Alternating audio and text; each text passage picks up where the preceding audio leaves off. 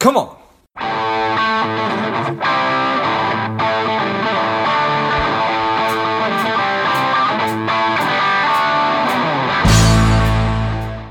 Hello, dear listener. Before we get into today's show, quick ask. If you find value in today's show or you've gotten value out of a previous show, please leave us a quick five star review. Be super grateful. Thanks a lot. Recently, Mahatma Gandhi's glasses, and if you can think about Gandhi, he wore those those uh, very very very simple uh, circular glasses.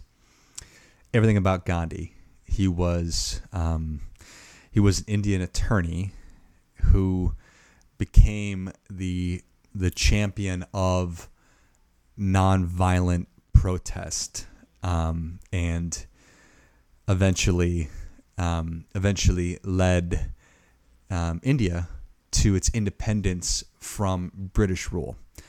And so the term that I was searching for is nonviolent resistance. But anyway, so you've, you've got the image of Gandhi in your mind right now, his glasses. Recently, a, a pair of his glasses were found and they sold at auction just a couple of weeks ago for $340,000. So somebody had Gandhi's glasses just sitting in, in, in a box at home.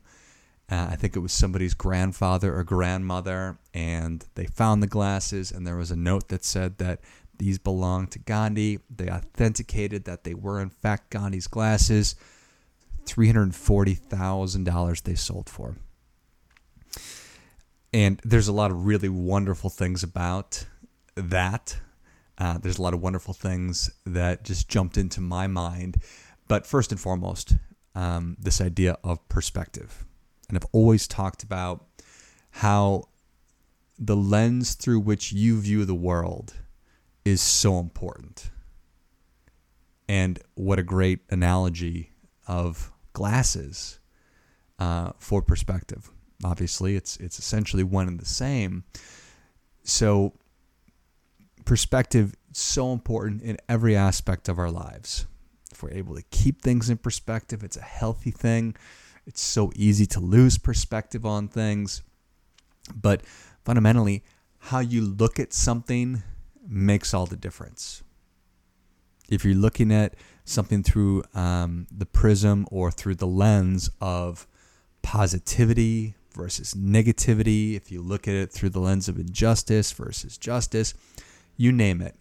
How you choose to look at a situation is how you will see that situation. It's an incredibly powerful thing. And then another thing that I'm extremely fond of talking about is how important it is to get a sense of where you are. So to keep your place in the world in perspective.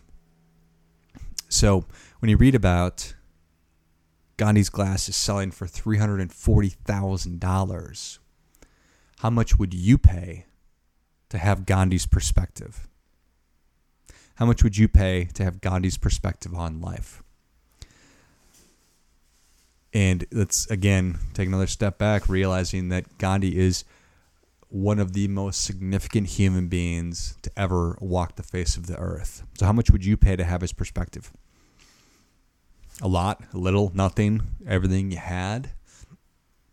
And then I think that another couple of things to be thinking about are how much would you pay to have your family and your loved ones have Gandhi's perspective?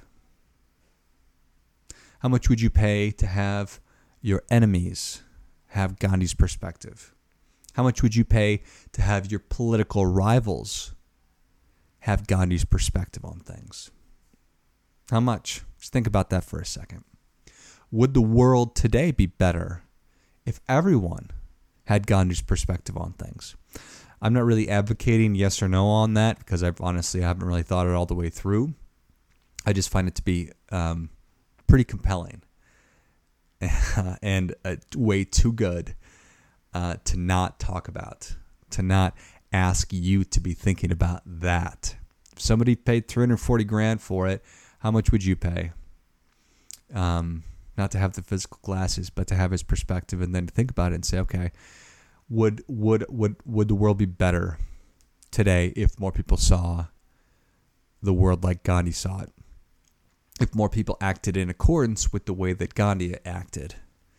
More people lived their lives the way that Gandhi acted, would the world be better for it?